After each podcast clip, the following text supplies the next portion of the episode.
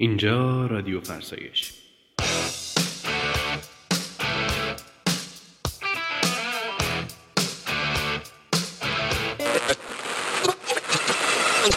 علامتی که همتون میشنوید اعلام خطر یا وضعیت قرمز محبوب من من با شما حرف هایی دارم که با کلمات نمی‌توانم بگویم. اینطوری بگم که 99 درصدش سیاسته یک درصد ما بقیش لیاقته. خداوند خداوندان اسرار.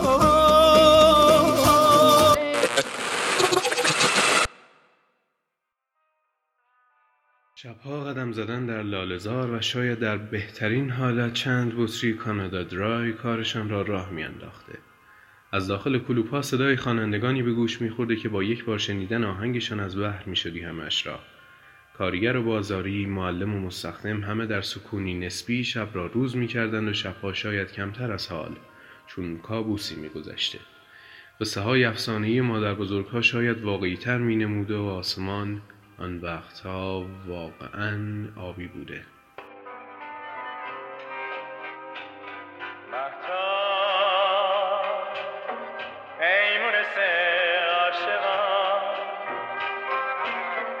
روشنایی آسمان.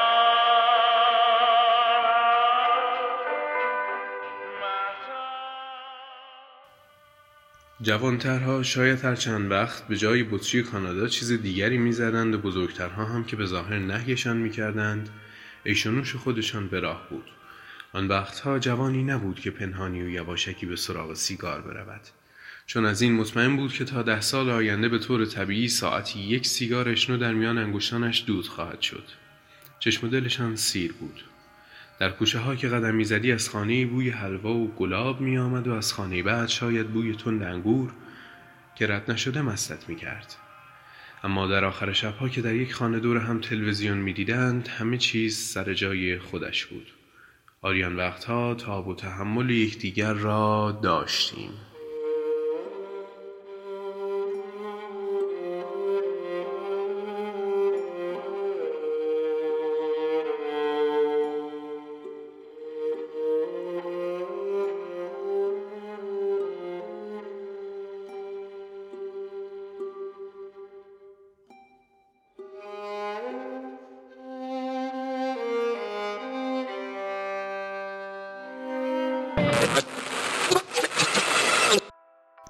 حال به امروز برمیگردم جایی که همه ما انبوهی از حرفهای نزده و کارهای نکرده ایم امروز شاید اصلا ما را با کارهای نکرده من تعریف کنند.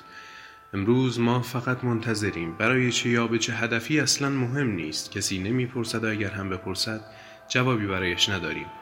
امروز جایی است که کلوب ها از میان رفته ولی تمام خانه ها بوی تند انگور را می‌دهد. به جایی که بوی حلوا را دیگر فقط زمان فقدان آشنایانمان می‌فهمیم و به جایی که از حرفهای خوانندگانش هیچ نمی‌فهمیم و به جایی که شبها موقع قدم زدن استرس اینکه معمور نیاید را داریم و به جایی که لالزار و چراغهایش از آن خیلی دور است.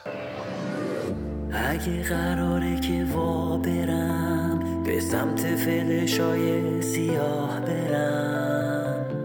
اگه قراره رویاهای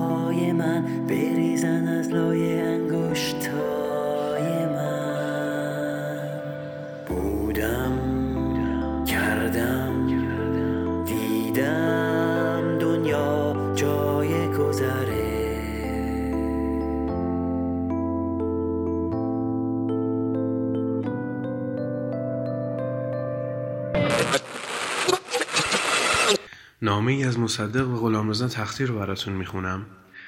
آقای تختی عزیز سلام. مردم ایران هرگاه می برداشتند که می توانست منجر به آزادی و بهورزی آنها شود. با دیواری از کچفهمی و خیانت و استبداد راهشان سد شده و حاصل بینتیجه مبارزات صادقانه ایشان تنها افسردگی عمومی و خزیدن در لاک بیتفاوتی و نسیان بوده است. این مردم پاک لایق بهترین شادی ها هستند اما عموما بدترین قصه ها نصیبشان می شود این تقدیر محتوم ملت شریفمان است تقدیری که اراده ملیمان را سست و ناامیدی را بر کشورمان مسلط کرده است مردم ما حالا تمام شکست های ملی و اجتماعیشان را از پس آن کودتای شوم با طعم شیرین پیروزی های شما جبران می کنند.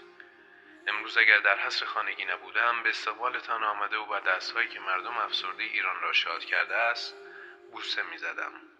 دکتر محمد مصدق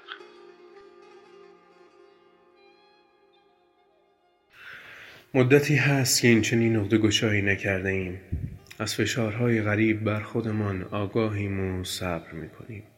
تکانی به خود و زندگیمان نمی دهیم شاید اصلا برای همین باشد که موفقیتی چشمگیر در ورزش های رزمی کسب کرده ایم دوست داریم خوردشان کنیم. حریفانی را که از کشورهای خارجی میآیند و از چشمانشان رفاه میبارد.